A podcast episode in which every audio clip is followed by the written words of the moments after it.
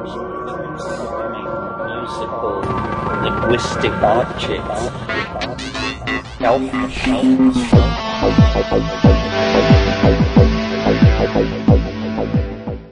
Greetings from Cyberdelic Space. This is Lorenzo, and I'm your host here in the Psychedelic Salon. And today I'm going to replay a recording of J. Krishnamurti that I first played here in the salon in January of 2009. A lot's happened since then, but I really haven't noticed any overall change, for the better at least, in the way that we humans continue to interact with one another. My thought is that it may be worth our time to have another listen to what Krishnamurti suggests that we do about this situation we're in. Now, I could just direct you back to that old podcast. However, after re-listening to it, I think it's just too cluttered with my own commentary. And I think that detracts from Krishnamurti's important message. I also believe that the most important commentary on this talk is going to be the one that your own inner voice will be saying to you as we listen right now. Now, to remind you of the high regard in which Krishnamurti's ideas have been held, I'm first going to play a brief introduction of him from a recording on his website. And following that, I'll play a talk of his that was given, sometime late last century. And if you find him as fascinating as I do, then I suggest that you go to jkrishnamurti.org, where you will find free text and audio versions of many of his talks. Throughout history, rare individuals have broken with tradition. Socrates, Einstein, Martin Luther, the great revolutionary Jesus Christ, Freud, the Buddha. They had the courage and insight to see themselves and the world around them in a completely new way. And what they saw changed the world forever. As Einstein was to Newton, so he was to spirituality. For most of the 20th century, millions of people from all over the world were drawn to his vision. The Dalai Lama, Aldous Huxley, Eric Clapton, Kahlil Gibran, Hurricane Carter, Greta Garbo, Deepak Chopra, Van Morrison, Helen Keller, Charlie Chaplin, Jonas Salk, George Bernard Shaw, mothers, students, farm workers, poets, scientists, and heads of state. He spoke to each of them directly of the most fundamental issues facing humanity.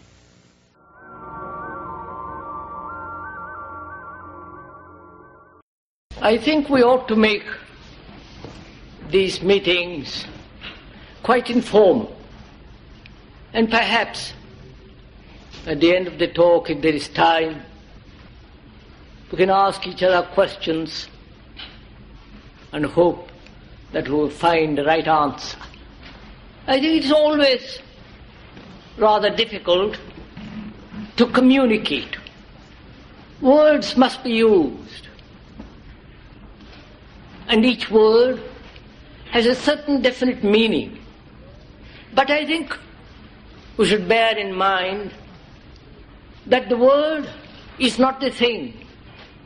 The word does not convey the total significance. And if we merely semantically stick to words, then I'm afraid we shall not be able to proceed much further. To communicate really, deeply, needs not only attention, but also certain quality of affection, which doesn't mean that one must not be critical, or that one must accept what is said. But if one is as sufficiently alert, not only intellectually, but avoiding the pitfall of words, there should also be, I think, to really communicate with another about anything. a certain quality of direct affection, certain quality of exchange, examination, with full capacity to investigate, to examine.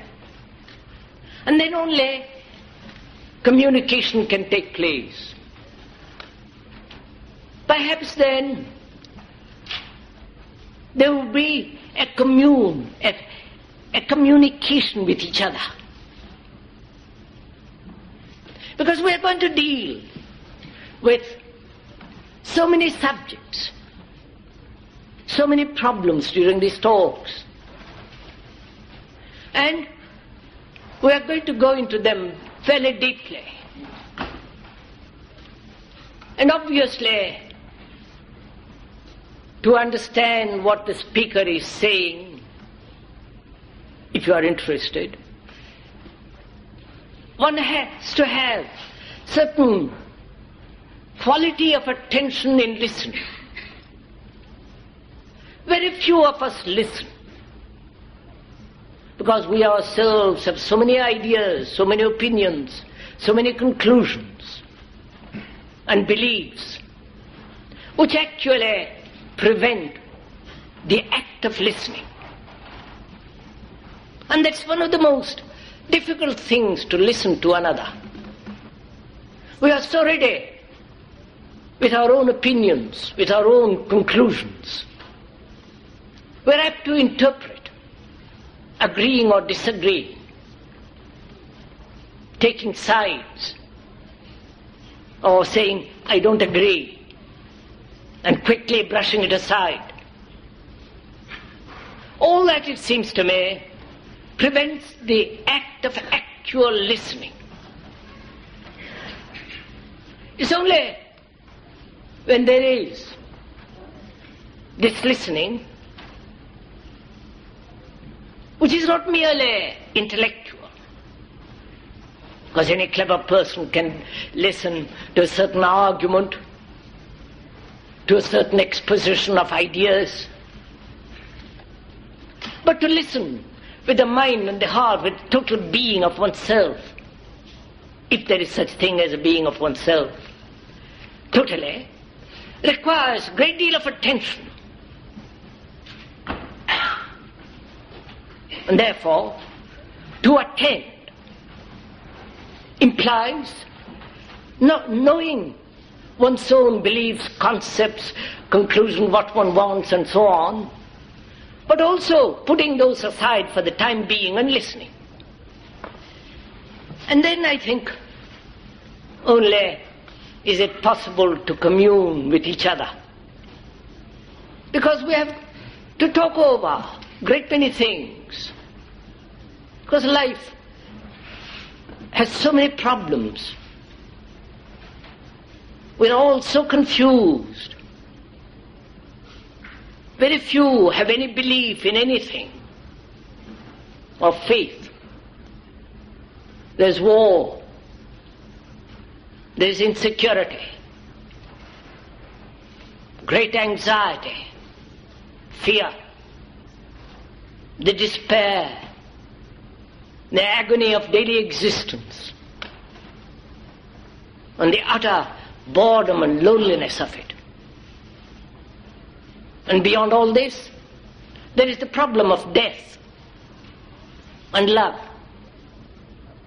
And we are caught in this tremendous confusion. And to understand the totality of it, not the fragment that is very clear to you and which you want to achieve, not the special conclusion which you think is right, or an opinion or a belief, but rather one should take the whole content of existence, the whole history of man, his suffering, his loneliness, his anxiety, the utter hopelessness, of meaninglessness of life. And I think if we can do that, not taking a particular fragment which may for the time being appeal to you or give you pleasure, but rather see the whole map, as it were, of existence. Not partially, not fragmentarily, but see the whole of it. Then perhaps we shall be able to bring about a radical revolution in the psyche. And it seems to me that's the main crisis of our life, that though there are vast changes going on in the world of science, mathematics, and all the rest of it. Technologically, there is tremendous change going on. But in the psyche of the human being, there is very little change. The crisis is not in the outward technological advancement, but rather in the way we think, in the way we live, in the way we feel. I think that is where a revolution must take place. And this revolution can only be possible not according to any particular pattern, because no revolution, psychologically I'm talking about, is possible if there is merely the imitation of a particular ideology. To me, all ideologies are idiotic. There's no meaning. What has meaning is what is, not what should be. And to understand what is, there must be freedom to look. Not only to look outwardly, but inwardly. You know, really, there is no division as the outer and the inner. It's a process, a unitary movement. And the moment you understand the outer, you are also understanding the inner. But unfortunately, we have divided, broken up life into fragments, the outer, the inner, the good and the bad, and so on. As one has divided the world into nationalities, with all their miseries and wars, we've also divided our own existence inward and outward. I think that is the worst thing one can do, to break up one's own existence into various fragments. And that's where contradiction lies. And most of us are caught in this contradiction, and hence in conflict. So, we know all the complications, the confusions, the misery, the enormous human effort that has gone up to build up a society which is getting more and more complex. And is it possible, living in this world, to be totally free of all confusion and therefore of all contradiction, and hence be free of fear? Because a mind that is afraid obviously has no peace. And it's only when the mind is completely and totally free of fear, then it can observe, then it can investigate. One of our major problems is violence. Not only outwardly, but inwardly. Violence is not merely physical violence, but the whole structure of the psyche is based on violence.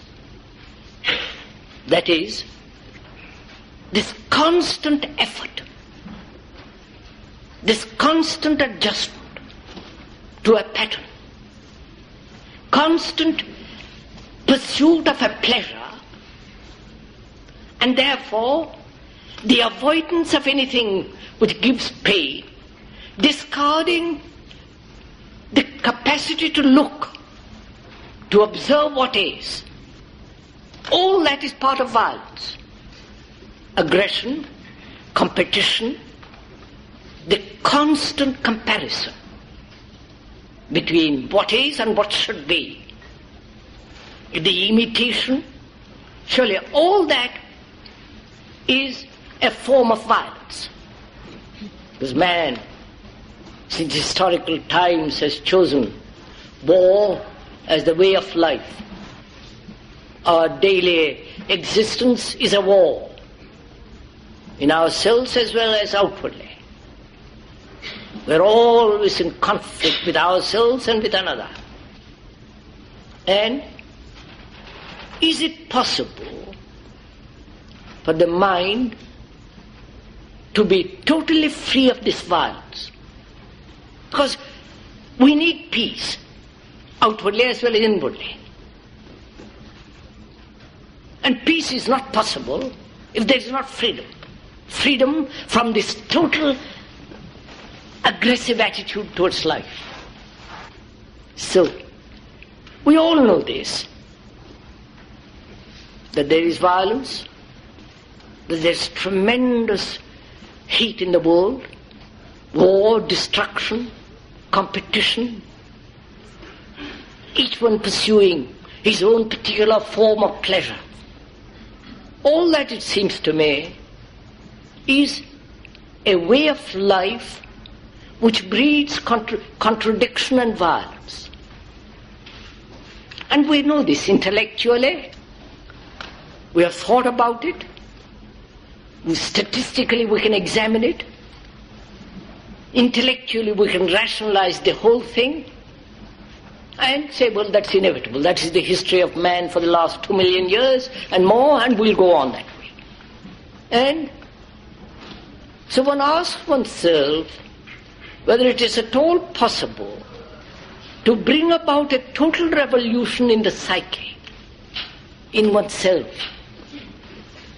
Not as an individual. The individual is the local entity, the American, the Indian, the Russian. He can do very little.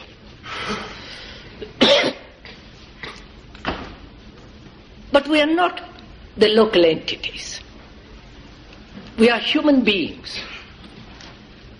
There is no barrier as an Indian or an American, Russian, a communist, and so on. If we regard the whole process of existence as a human being, of which you and I are, if we can bring about a revolution there, not in the individual, because after all, apart from nationalities and the absurdities of religion, organized religion, and superficial culture, to go beyond that, as a human being, we all suffer. We go through tortures of anxiety. There is sorrow. There is the everlasting search for the good and the noble and what is generally called the God. We're all afraid. So if we can bring about a change there, in the human psyche, then the individual will act quite differently. This implies that there is no division between the conscious and the unconscious. I know it is the fashion to discuss a great deal and study a great deal about the unconscious. Really, there is no such thing as the unconscious. We'll discuss all this. We'll go into all this. I'm just outlining what we are going to talk over together during the next 5 talks. And is it possible for the human being to totally empty the past so that he's made new, to look at life entirely differently? See, the past, whether it is the 50 years past or 2 million years past, which we call the unconscious which is the racial residue, the tradition, the motives, the hidden pursuits, the pleasures, that which we call the unconscious, is not the unconscious. It is always in the conscious. Because there is only consciousness. You may not be aware of the total content of that consciousness. And all consciousness is limitation. And we are caught in this. We move in this consciousness from one field to another field, calling it by different names, but it's still the conscious. And this game we play as the unconscious, the conscious, the past, the future, and all that is within that field. You can observe it for yourself. You're very aware of your own process of thinking, feeling, acting. How we deceive ourselves. Move from one field, from one corner to another. And this consciousness, which is always limited, because in that consciousness there is always the observer. And wherever there is the observer, the sensor, the watcher, he creates the limitation within that consciousness. I think that's fairly simple if you look at it. So, any change brought about by will, by pleasure, by an avoidance or an escape, so any change or revolution brought about by influence, by pressure, strain, convenience for particular pleasure is still within that limit, in that consciousness. And therefore it's always limited. And therefore it's always breeding conflict. So, if one observes this, not through books, not through psychologists and analysts and all the rest of it, but if one observes this actually, factually, as it takes place in yourself, as a human being, then the question will inevitably arise whether it is possible to be conscious where it is necessary to be conscious, going to the office and all the rest of it, and where consciousness is a limitation and therefore be free of it. Not that you go into a trance or amnesia or some mystical nonsense, unless there is that freedom from this enclosing consciousness, this time-binding consciousness, that we shall not have peace. Because peace is not dependent on politicians, on the army. They are much too vested interest in all that. Nor on the priests, nor on any belief. They have taught all religions, except perhaps one or two, Buddhism and Hinduism, perhaps. Always taught peace and entered into war. And that's the way of our life. And I feel if there is no freedom from this limitation of consciousness as time binding with its observer as the center, man will go on endlessly suffering. And so, is it possible to empty the whole of consciousness, the whole of my mind, with all its tricks and vanities, deceptions and pursuits and moralities and all that, based essentially on pleasure? Is it possible to be totally free of all that? Empty the mind so that it can look and act and live totally differently. I say it is possible, not out of vanity or some superstitious, mystical nonsense, but it is possible only when the observer, the center, and the observed, there is the realization that the observer is the observed. This is extremely not difficult, requires a great deal of understanding to come to this. This isn't a matter of your sentimentally agreeing or disagreeing. You know what is understanding? What understanding means? Surely understanding is not intellectual. Not saying I understand your words, the meaning of your words. That's not understanding, surely. Nor is it an emotional agreement, a sentimental affair. There is understanding of any problem, of any issue, when the mind is totally quiet, not induced quietness, not disciplined quietness, but the mind is completely still.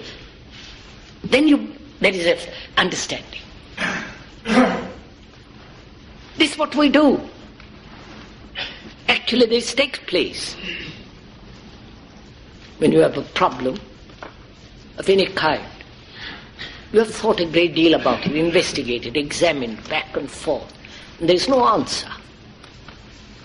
And you more or less push it aside, and your mind becomes quiet with regard to that problem, and suddenly you have an answer. This happens to so many people, ordinary, this and nothing.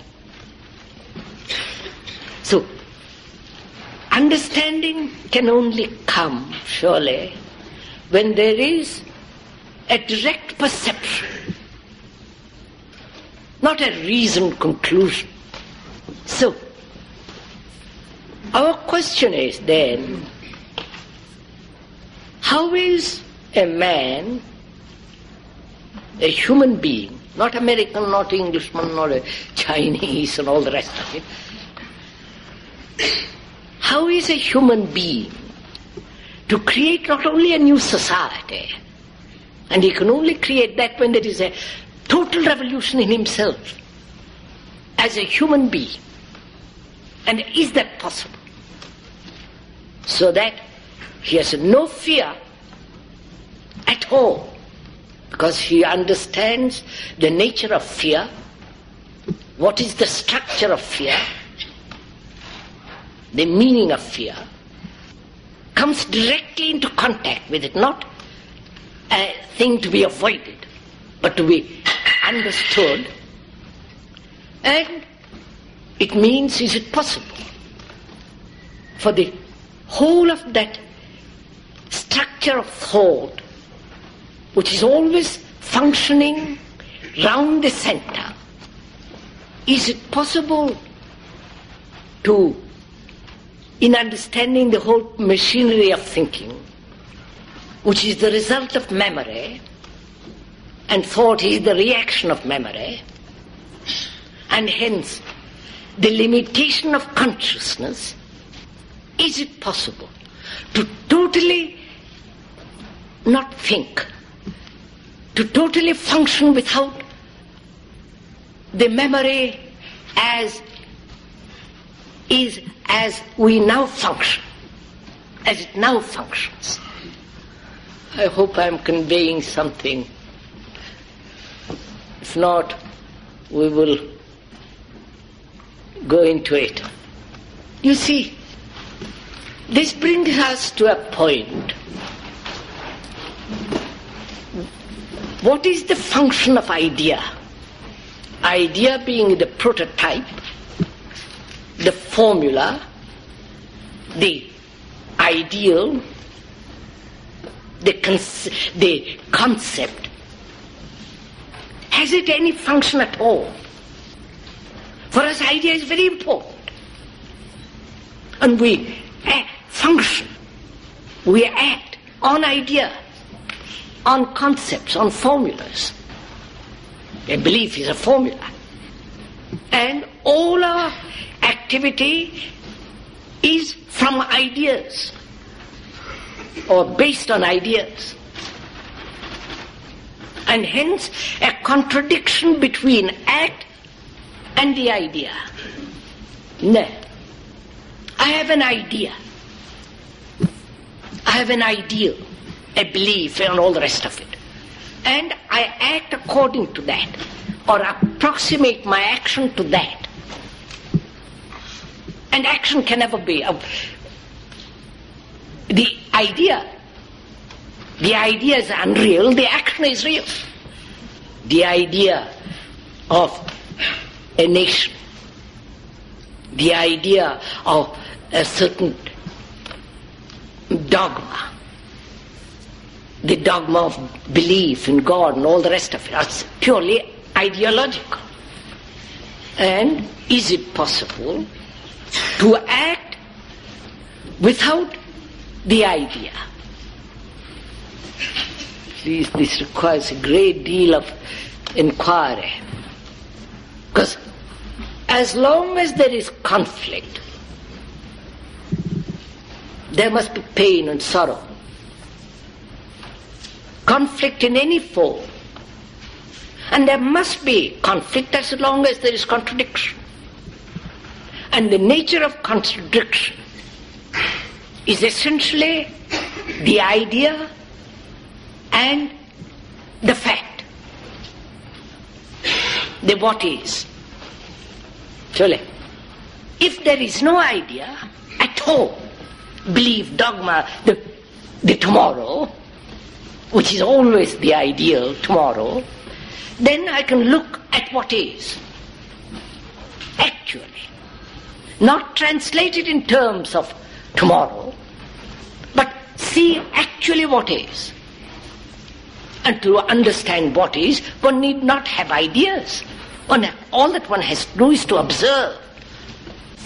So that brings us to a point, which is, what is observing? What is seeing? I wonder if we ever see, observe, or do we see with the word, with a conclusion, with a name? And therefore they become the barriers to see.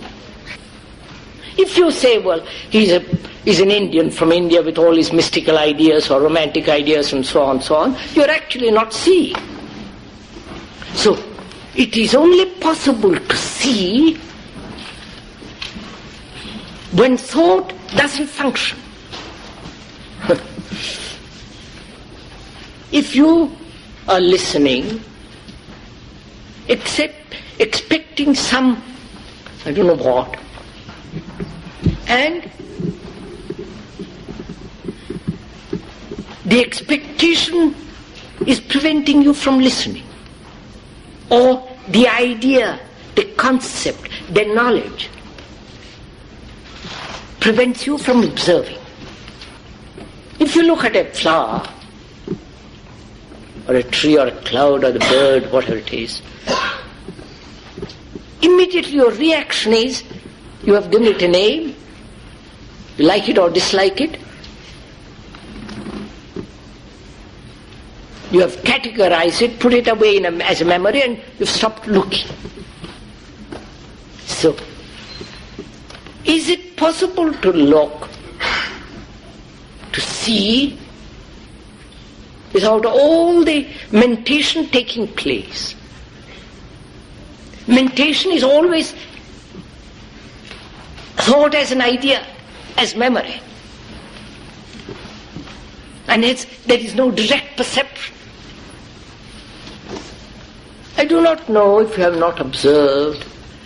If you have observed your friend or your wife or your husband looking, to look. You look at another, surely, with all the memories, misfortunes, insults and all the rest of it, and you look, or you listen. You actually are not listening or seeing. And this process of non-observance is called relationship. Please, no, don't laugh it away. Because, as I said, or I probably have not said this time, all this is very serious. It isn't a philosophical lecture which you listen to, talk which you listen to, and then go home and carry on. It's only to the very serious man that is living, there is life.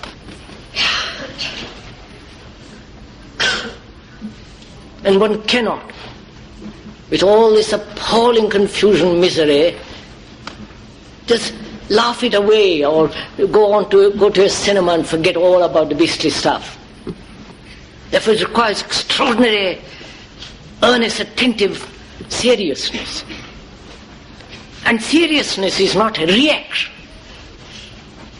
All reactions are limitations. But when one observes, listens, looks, then one begins to understand whether it is at all possible for man to be totally free of his conditioning. Because we're all conditioned by the food, the clothes, the climate, the culture, the society we live in. And is it possible to be free of that conditioning? Not in some distant future, but on the instant. That's why I said, whether it is at all possible to free the mind totally, empty it completely so that it is something new. If this does not take place, we are committed to sorrow. We are committed to an everlasting fear. So how is it possible, and is it at all possible, to free the mind of the past totally, empty it? Though in certain fields the knowledge is essential. And if I didn't know where I was going, all the technological knowledge which man has acquired through centuries, one can't forget all that, put all that aside. But I'm talking about the psyche which has accumulated so many concepts, ideas, experiences, and caught within this consciousness with the observer as its center. Now, having put the question, what's the answer? And who is going to answer it? It is the right question, not an irrelevant question. When one puts the right question, there is the right answer. But it requires a great deal of integrity to put the right question. And we have put the right question. Is it possible for man who has lived for so many centuries and million years, who has pursued a path of violence, has accepted war as the way of life, in daily life as well as on the battlefield, who is seeking everlastingly peace and denying it, is it possible for man to transform himself completely so that he lives totally differently? Now, having put the question, who will answer it? Will you look to somebody to answer it? Some guru, some priest, some psychologist? Or are you waiting for the speaker to answer it? If you put the question rightly, the answer is in the question. But very few of us have put that question. We have accepted the norm of life. And to change that requires a great deal of energy.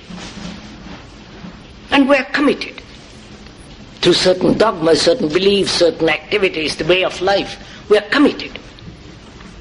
And we are frightened to change it, not knowing what it will breed. So can we, realizing the implications of all this, can we honestly put that question? And how you put it matters also, surely. I can put it, ask myself intellectually, out of curiosity, out of a moment when I can spare from my daily routine. But that will not answer it.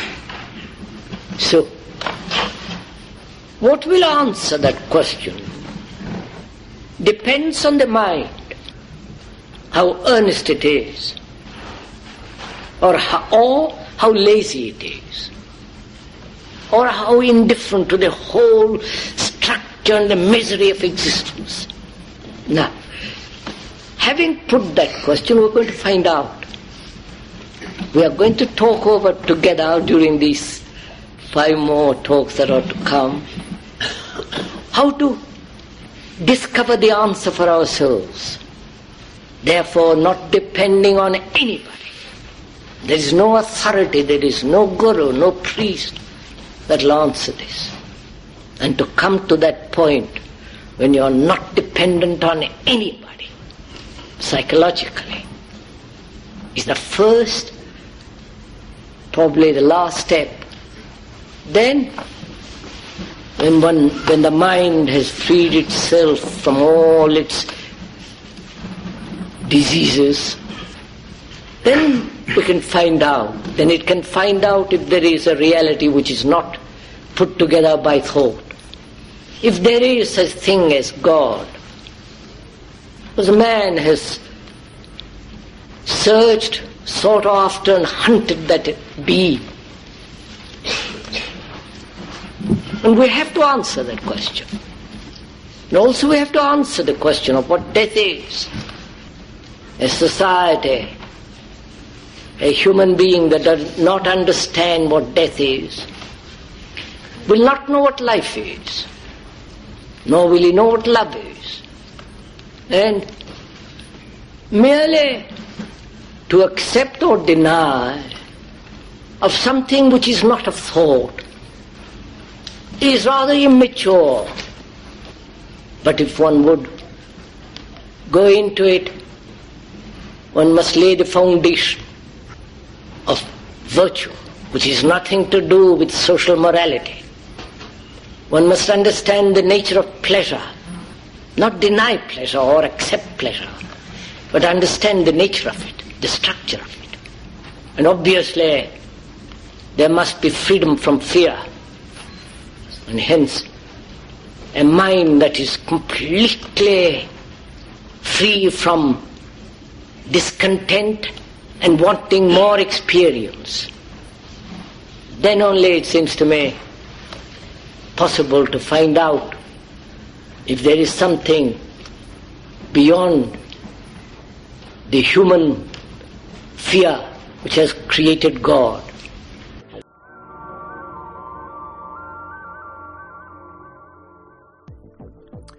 And for now, this is Lorenzo signing off from Cyberdelic Space. Namaste, my friends.